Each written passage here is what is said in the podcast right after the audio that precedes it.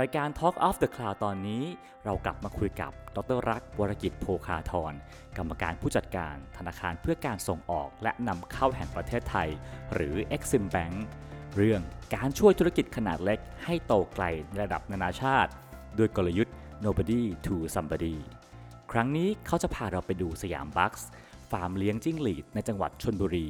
ที่แปรรูปและส่งออกจิ้งหรีดไทย สู่เวที future food ระดับโลก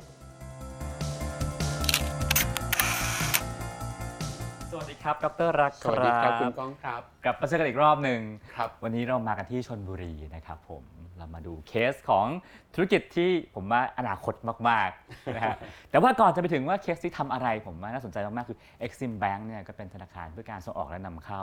จริง ๆ แล้ว Exim Bank มองเรื่องการส่งออกว่าเป็นเรื่องของใครอะครับ เป็นเรื่องของทุกคนเลยล่ะ ผมว่าในช่วงระยะเวลาที่เราผ่านโควิดมาเนี่ยเราจะรู้เลยว่าเครื่องยนต์ที่ทำให้ GDP หรือว่าการเติบโตทางเศรษฐกิจของประเทศเนี่ยมันสามารถเดินหน้าต่อไปได้เนี่ยหนึ่งใน 2 เครื่องยนต์หลักก็คือการส่งออกนะครับถามว่าการส่งออกเนี่ยมูลค่ามันสูงขนาดไหน มันมูลค่าสูงประมาณ 8 ล้านล้านบาทนะครับต่อปีครับซึ่งมันก็เกินครึ่งของ GDP ประเทศไปละ สิ่งเหล่านี้เป็นสิ่งที่เราอาจจะต้องมานั่งดูว่า แล้วทำไมเราถึงพูดถึงเรื่องการส่งออกเนี่ยว่ามันเป็นเรื่องไกลตัว เพราะว่าที่ผ่านมาเนี่ยหลาย ๆ คนมองว่าการส่งออกเป็นเรื่องของคนตัวใหญ่ เป็นเรื่องของเจ้าสัว เป็นเรื่องของธุรกิจขนาดใหญ่ วันนี้เนี่ยเราพยายามที่จะดึง ให้ทุกคนเข้ามามองในมุมที่มันเล็กลงนะครับครับประเทศไทยมีผู้ประกอบการ SME อยู่ประมาณ 3.2 ล้านราย ในฐานบัญชีครับนอกฐานบัญชีอีกเกือบเกือบ4ล้านราย แต่กลายมาเป็นผู้ส่งออกได้เพียงแค่ไม่ถึง 30,000 รายอูจาก 7 ล้าน จาก 7 ล้าน SME เนี่ยที่มีมูลค่าธุรกิจต่อปี ถ้าค้าขายในประเทศจะครับอยู่ที่ประมาณเกือบเกือบ5ล้านบาท แต่ถ้าเกิดเป็นผู้ส่งออก จะมีมูลค่าของธุรกิจอยู่ประมาณปีละ 50 ล้านบาทโหต่างกัน 10 เท่านะครับ อันคนี้รับคือคิดในมุมที่ว่ามองโลกบวกสุดๆนะคครัรับบถ้าเราสามารถที่จะมองออกไปนอกบ้านตัวเองว่ามีทะเลสีครามที่สามารถที่จะค้าขายได้เนี่ยครับพี่น้องผู้ประกอบการก็จะมีโอกาสในการทำธุรกิจมากขึ้น ภาพนี้ก็เป็นภาพที่ Exim Bank เนี่ยพยายามที่จะ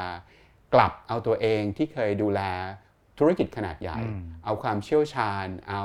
มุมมองทางด้านการทำธุรกิจเนี่ยมาแชร์ประสบการณ์ให้กับคนตัวเล็กๆ วันนี้เราผลิตคนตัวเล็ก ๆ ให้กลายไปเป็นผู้ส่งออกได้แล้วเนี่ยกว่าปีละ 1,000 คน ยุคหนึ่งประเทศไทยก็เคยเคยพยายามส่งเสริมเรื่อง o t o p นะฮะให้คนสามารถเอาสินค้าท้องถิ่นมาขายให้ทั่วประเทศได้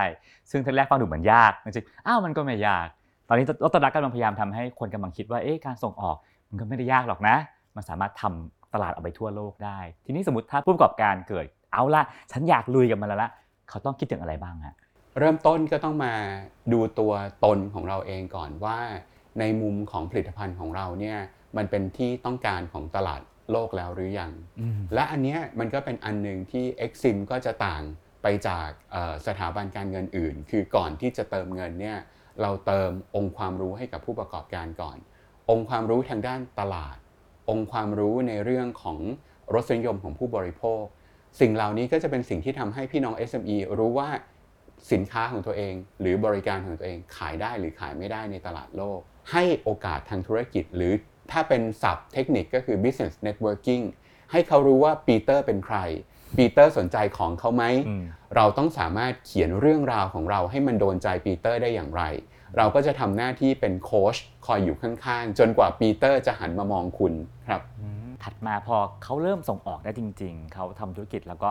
go inter เรียบร้อยแล้ว ปัญหาที่เขาต้องเจอแน่ๆ จะเล็กจะใหญ่ คุณต้องเจอเหมือนกันหมดคืออะไรครับ ความผันผวนของคลื่นลม คุณจะบริหารความพร้อมของทรัพยากรที่มีอยู่ในตัวเองเนี่ยให้สามารถฝ่าฟันกับคลื่นลมคำว่าคลื่นลมของผมคือความเสี่ยงทางด้านการทำธุรกิจครับ ความเสี่ยงทางด้านค่าเงิน ถ้าวันนี้ค่าเงินดอลลาร์เหวี่ยงจาก 37 มาเป็น 34 จาก 34 มาเป็น 28 เนี่ยหมายถึงเงินในกระเป๋าเนี่ยขนาดมันเล็กลง คุณสามารถที่จะฟิกซ์ค่าเงินได้หรือเปล่า อันที่2เนี่ยคือให้ความรู้ทางด้านการจับสินค้าใส่ในแต่ละตลาด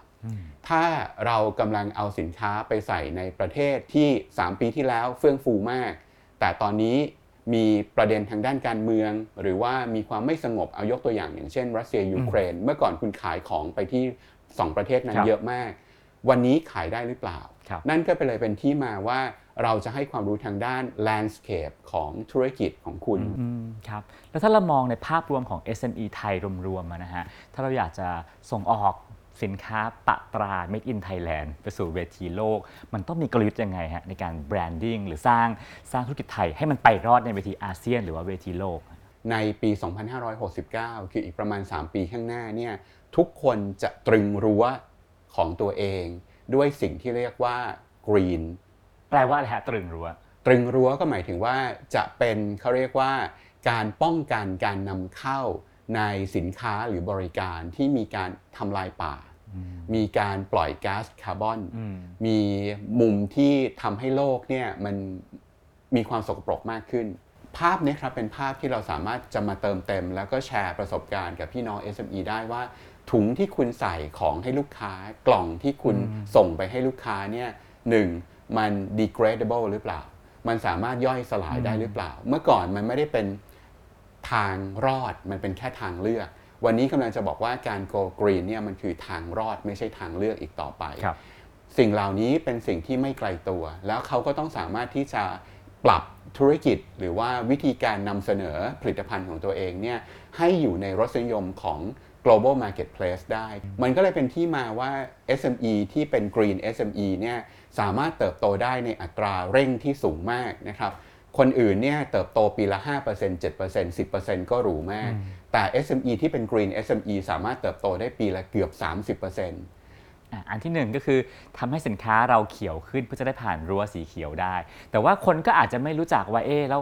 ยี่ห้อคุณคือยี่ห้ออะไร บริษัทคุณโรงงานคุณชื่ออะไร เพราะว่าเราก็เล็กมากๆทำยังไงให้สินค้าที่ไม่ได้เป็นที่รู้จักสามารถสู่เวทีโลกได้ครับ เราก็จะมีทีมของเราที่เราเรียกว่า Export Studio ครับสามารถที่จะเอาสมชายหรือสมหญิงเนี่ยเข้ามาเขียนเรื่องราวหรือว่าถ้าเป็นศัพท์ทางด้าน PR ก็คือ storytelling อืม นะครับในการที่จะทำให้ผู้ซื้อ อีกฝั่งหนึ่งของโลกเนี่ยเขาสนใจเรื่องราวของผลิตภัณฑ์ของคุณ เพราะฉะนั้นเนี่ยก่อนที่เราจะพาลูกค้าเราไปขายของเนี่ยครับเราก็จะต้องมาติวเขาก็สามารถที่จะมาเรียนรู้นะครับในมุมที่จะพัฒนาศักยภาพของตัวตนของตัวเองได้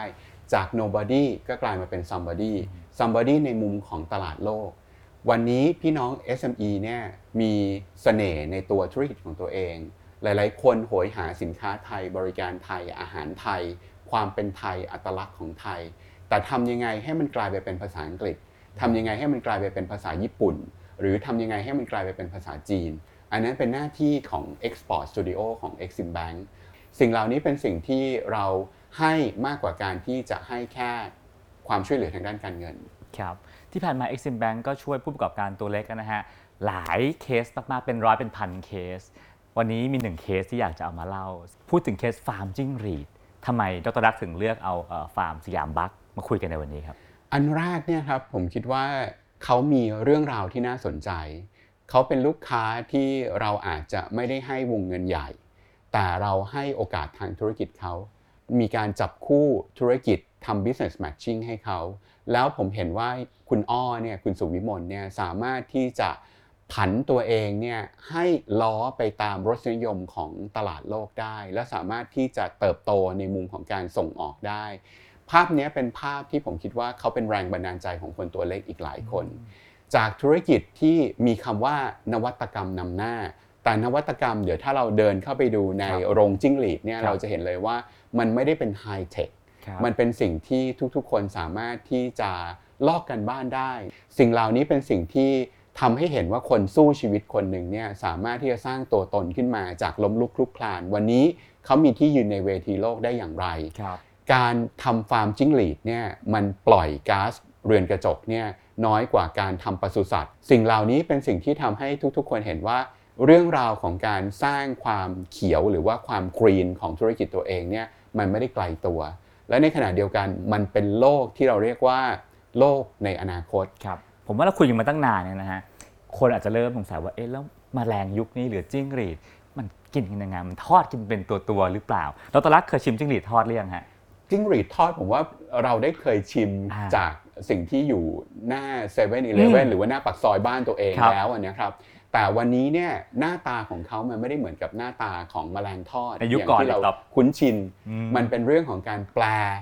สภาพจากแมลงทอดที่เราคุ้นชินในกระทะเนี่ยครับให้กลายมาเป็น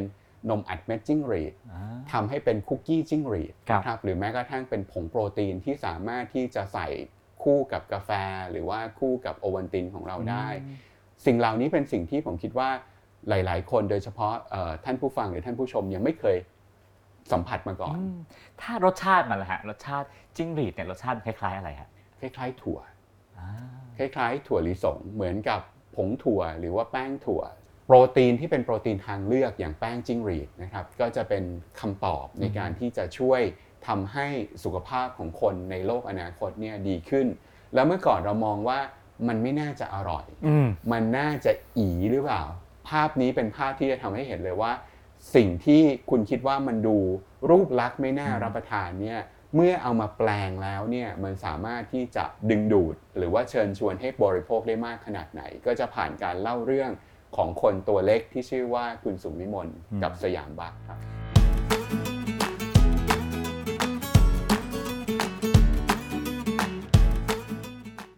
เพื่อเพื่อสุขภาพเราจะไม่ทอดเราใช้วิธีดีไฮเดรตค่ะ ก็คือการดึงน้ำออกจากตัวจิ้งหรีด เราก็จะได้ตัวที่ค่อนข้างที่จะสมบูรณ์มากเลยค่ะ ก็คือหนวดก็ยังเป็นหนวดขาก็ยังเป็นขาเป็นจิ้งหรีดที่สมบูรณ์ค่ะ อันนี้คือตัวตั้งขต้นอลองทานได้ไหมครับ ก็คือด้วยความที่เราเอาน้ำออกไปแล้ว มันจะไม่มีรสชาติค่ะ เออแต่อันเนี้ยไม่มีเป็นผงๆเนาะ ค่ะ อันนี้เป็นแบบว่าถ้าจะไม่มีรสชาติจะมีเอคอวามมันใช่ คล้ายๆถั่ว แล้วหลังจากนั้น หลังจากเป็นนั้ไงนต่อฮะ เราก็มาแปรรูปเป็นผง โปรตีนจิ้งหรีดแบบร้อยเปอร์เซ็นค่ะ ก็คือเอาตัวนี้มาผ่านกระบวนการเป็นผง ส่งออกอย่างนี้เลยไม่ได้เหรอครับ จริง ๆ ตัวนี้เขาส่งออกส่งออกได้ค่ะ แต่ว่าบางทีอาจจะติดในเรื่องของข้อกฎหมายในบางประเทศอืมปลายทางค่ะ ก็เลยแปลรูปเป็นแป้ง ใช่ค่ะ พอมาแปรรูปเป็นแป้ง อันนี้คือแป้งร้อยเปอร์เซ็นโดยไม่ผ่านกระบวนการใด ๆ เลย จากตัวมาเป็นแป้งค่ะ ซึ่งอันนี้ราคาขายอยู่ที่กิโลละ 1,200 บาทค่ะ อ่า เริ่มมูลค่าขยับขึ้นมาแล้วนะฮะใช่ค่ะพันโปรเซสครับผมค่ะ แล้วก็เอาแป้งไปทำอย่างอื่นต่อ อะไรก็ได้ ใช่ค่ะ เป็นเป็นตัวตั้งต้นอะไรที่เราใช้แป้งทำเนี่ย เราก็สามารถที่จะใช้แป้งจิ้งหรีดเข้าไปทดแทนได้อืค่ะมหรือว่าเป็นส่วนผสมค่ะ ครับผม ถัดมาตัวนี้เป็นนวัตกรรมนะคะก็คือโปรตีนไฮโดรไลเซตซึ่ง คืออะไรฮะความสำคัญของตัวนี้ก็คือเป็นกรรมวิธีในการที่จะทำให้เป็นผง เราจะสังเกตว่านี่คือผงสีขาวนวล เกิดจากการที่เราใช้เอนไซม์ในการย่อยตัวจิ้งหรีดนะคะ ไฮไลท์ของตัวนี้เพราะว่ามีการตัดกรดอะมิโน ให้มันเล็กลงเล็กที่สุดจนถึงสั้นที่สุดที่ร่างกายสามารถที่จะดูดซึมไปใช้ได้ทันที โดยไม่ผ่านน้ำย่อยอืมค่ะก็อันนี้ก็คือเป็นตัวท็อปใช่ค่ะตัวนวัตกรรมสูงสุดละใช่ค่ะ สำหรับผู้ป่วยที่เป็นโรคมะเร็ง หรือว่าอืมคนที่มีปัญหาในเรื่องของระบบย่อยอาหารหรือลำไส้อะค่ะ เราสามารถที่จะให้โปรตีนตัวนี้ ซึ่งค่าโปรตีนอยู่ที่ 76%ค่ะที่เราทำได้ อันนี้กิโลละพันค่ะกับเป็นขวดนี้แล้วเป็นกิโลละ ก็เกือบ 2,000 ค่ะ เท่าตัวเลยทีเดียวนะฮะใช่ค่ะอ่าทีนี้ที่เป็นเหมือนเป็นเรียกว่าเป็นวัตถุดิบนะฮะที่ค่ะที่ที่เราตั้งต้นหลังจากนั้นก็มีการนำไปปรุงเป็นสิ่งต่างๆแล้ว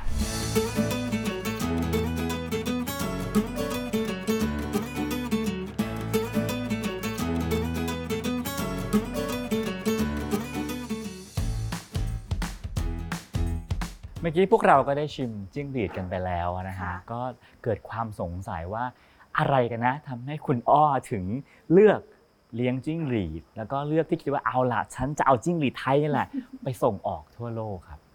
เวลาที่คนรู้ว่าเรามาจากประเทศไทย อืม คนก็จะถามถึงว่า อ๋อ ประเทศไทยมีตัวนั้นตัวนี้คือสินค้าของไทยทำให้อ้อเกิดไอเดียว่า อ้ออยากนำสินค้าของไทยออกไปขายในตลาดโลกด้วยค่ะอ่า แต่ตอนแรกยังนึกไม่ออกว่า เอ๊ะสินค้านั้นคืออะไร วันหนึ่งไปอยู่ที่แอฟริกาแอฟริกาค่ะแอฟริกาก็คือมีแมลงมามาเกาะที่แขนของนักท่องเที่ยวชาวเยอรมัน แต่อ้อเข้าใจว่าเขากลัวคืออ้อก็สามารถฟังภาษาเยอรมันรู้เรื่องค่ะ ก็เลยรู้ว่าเขากลัว ก็เลยไปหยิบออกให้เขาแล้วก็บอกว่าไม่ต้องกลัวนะ เพเพราะว่าแมลงตัวเนี้ยไม่กัดแล้วเธอก็กินมันได้ด้วย ประเทศไทยเป็นประเทศที่เลี้ยงจิ้งหรีดได้ดีที่สุดในโลกอีกหนึ่งประเทศ หลายคนคงทราบนะฮะว่าจิ้งหรีดเป็นอาหารแห่งอนาคต เพราะว่ามันเป็นมิตรกับสิ่งแวดล้อมไม่ปล่อยมีเทนอะไรเงี้ยนะฮะค่ะแล้วก็หลายคนก็น่าจะน่าจะนึกออกว่ามันอยู่คู่บ้านเมืองเรามานานมากแล้วค่ะทีนี้อะไรทำให้คนไทยสามารถเลี้ยงจิ้งหรีดแข่งขันในเวทีโลกกับเขาได้ ภูมิประเทศของไทยและอากาศจิ้งหรีดเนี่ยชอบอากาศที่มีอบอุ่นค่ะ ถ้าเกิดอากาศหนาวเนี่ยจิ้งหรีดจะไม่ กินอาหารแล้วก็จะโตช้ามากๆค่ะเลี้ยงจิ้ที่งไหนรีดร้อนๆปลูกอะไรไม่ขึ้นไม่เป็นไรเลี้ยงจิ้งหรีดดีกว่าค่ะ อ่าได้เลยค่ะ แล้วก็อย่างที่สองก็คือคนไทย กินจิ้งหรีดมาหลายชั่วอายุคนก็ไม่รู้นะคะ ว่าประประวัติศาสตร์จะเริ่มจากตรงไหน โดยเฉพาะตัวอ้อเองเนี่ยเป็นคนอีสานบ้านเกิดอยู่ที่นครราชสีมา ก็รู้จักการกินแมลงมาตั้งแต่เด็กแล้ว คนไทยเนี่ยบริโภคแมลงมาแล้ว ถ้าส่งออกไม่ได้อย่างน้อยก็ขายในประเทศอืค่ะมเอามาต่อยอดจากสิ่งที่เราคุ้นเคยกันอยู่แล้วได้ใช่นฮค่ะอะทีนี้พอถึงวันหนึงที่คุณอ้อหาข้อมูลเรียบร้อยแล้วพบว่าตลาดต่างประเทศมันก็มีอยู่ถึงเลือกตั้งที่ชลบุรีเพราะว่าส่งออกง่ายค่ะ เนาะแล้วก็พอส่งออกจริง ๆ ไปแล้วอะฮะเจอปัญหาอะไรบ้าง มันเป็นอย่างที่คิดไหมฮะ ปัญหาในเรื่องของการส่งออกก็คืออย่างแรกเลยด้วยความที่แมลงเนี่ยเป็นอาหาร แนวใหม่ หรือว่า novel food แต่ว่ากฎหมายระหว่างประเทศ แล้วก็มาตรฐานในการส่งออก ความที่มันใหม่อะค่ะบางบางประเทศยังไม่ได้บรรจุว่าเป็นแมลงกินได้อ่ายังมองว่าเป็นสัตว์ใช่นำเข้าสัตว์อยู่ ค่ะ ใช่ค่ะ ในการขึ้นทะเบียนอยเราก็ยังต้องพยายามที่จะหาข้อมูลไป support หรืองานวิจัยหรือหลักฐานต่างๆ ว่า คนไทยเนี่ยกินแมลงมาแล้วอืมไม่เป็นอันตรายต่อสุขภาพอืมในเรื่องของกฎหมายครับอย่างแรกเลยค่ะอะปิดเรื่องกฎหมายนะฮะค่ะซึ่งผมว่าคงจะถูกแก้ให้มันดีขึ้นเรื่อยๆเพราะว่าทางโลกเห็นแล้วเราว่าเป็นคืออนาคตค่ะถัดมาข้อที่สองมีไหมฮะอุปสรรคมีอะไรอีกอุปสรรคอย่างที่สองก็คือว่ารูปลักษณ์ของแมลง คนเดินมาสิบคน มีไม่ถึงครึ่งนะคะที่กินแมลง นั่นคือการที่อ้อทำอะไรที่คนไม่กิน มันก็ยากมากกว่าแล้ว อะคนไทยสิบคนเดินมาครึ่งหนึ่งรู้สึกแบบอืมแมลงค่ะ กินได้กินดี แล้วฝรั่งหรือคนต่ายิ่งชาติฝรั่งนี่ยิ่งแบบ ติดในความเป็นแมลงนี่ไม่เอาเลยค่ะอะไรอย่างเงี้ยค่ะ แต่มีน้อยมากแต่พอเขาเราจะต้องทำยังไงให้มันแปรไม่ให้มีความเป็นแมลงอยู่ อืมอะให้คนที่กินรู้สึกว่าไม่ได้กินแมลง หรือว่ากินเข้าไปแล้วไม่บอกไม่รู้เลยอืมนะคะ อะข้อสองคือเป็นเรื่อง อคติที่มีต่อแมลงเนาะใช่มีค่ะอุปสรรคข้อสามไหมฮะ ธุรกิจในการส่งออือกมเราจะต้องมีวอลลุ่มมีจำนวนที่อ่ามมากเพียงพอ ต้องเป็นฟาร์มที่ใหญ่มากจริง ๆ ถึงจะแปรรูปแมลงได้หรือเพียงพอกับความต้องการ แล้วการที่จะทำฟาร์มใหญ่มากก็ต้องมั่นใจว่าคุณจะมีตลาดรองรับที่ใหญ่เช่นใช่เดียวกันค่ะใช่จับมือกับฟาร์มต่างๆ หลายๆฟาร์ม ว่าเราต้องมาเป็นพันธมิตรกันอืมเสน่ห์ของเกษตรอีกอย่างหนึ่งก็คือว่าเราไม่ใช่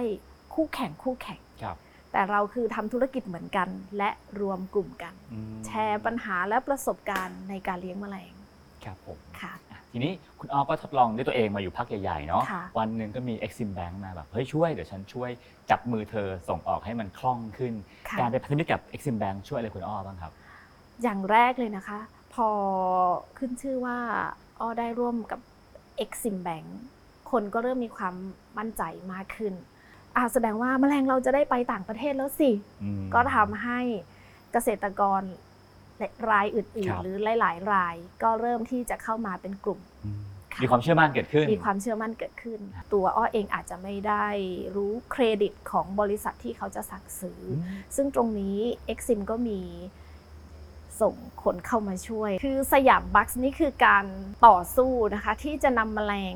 แห่งสยามหรือแมลงของไทยเนี่ยออกสู่ตลาดโลกค่ะอืมในเรื่องทั้งด้วยความที่เป็นอาหารแนวใหม่เทรนด์ใหม่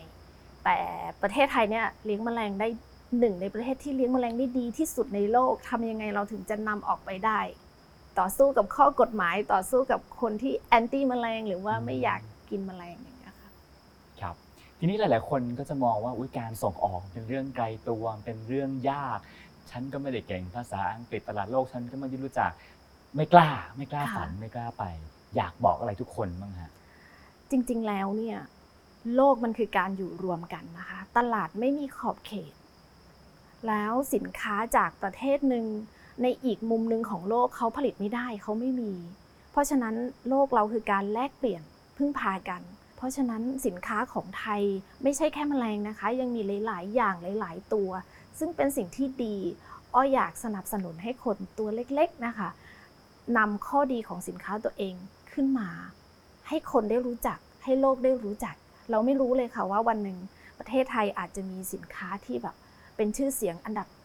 ต้น ๆ ของโลก ซึ่งปัจจุบันเราก็มีอยู่แล้วต่อซึ่งผมเชื่อว่าหลาย ๆ คนก็คิดว่า อุ๊ย มันคงอะฟังดูเหมือนไม่ยากลองดีกว่า แต่พอลองจริงปุ๊บ 3เดือน6เดือน ปีหนึ่งก็ยังตัวแดงอยู่เลย ยังไม่ค่ะสามารถสักเซสได้ อยากบอกอะไรเขาให้เขาสามารถผ่านช่วงเวลาแรกลำบากนี้ไปให้ได้ในช่วงแรกค่ะ คือทุกธุรกิจอะนะคะ เรามันก็เหมือนการปลูกต้นไม้ ต้นไม้ใหญ่ ๆ ก็มาจากเมล็ดพันธุ์เล็ก ๆ มาก่อน กว่าเราจะได้เห็นผลเห็นดอกของต้นไม้มันต้องใช้เวลาค่ะ เราต้องมีความอดทน เราต้องมีเป้าหมาย อย่างตัวอ้อเองไม่ใช่ว่าอ้อทำแล้วอ้อ success หรือสำเร็จเลยนะคะ อ้อใช้เวลาต่อสู้มา 4 ปี นี่ปีที่ 5 กว่าจิ้งหรีดจะเป็นที่ยอมรับ แล้วก็คนเปิดรับมากขึ้นค่ะทุกอย่างต้องใช้เวทุกลาอย่างต้องใช้เวลาและและใช้เราต้องไม่ยอมแพ้ค่ะ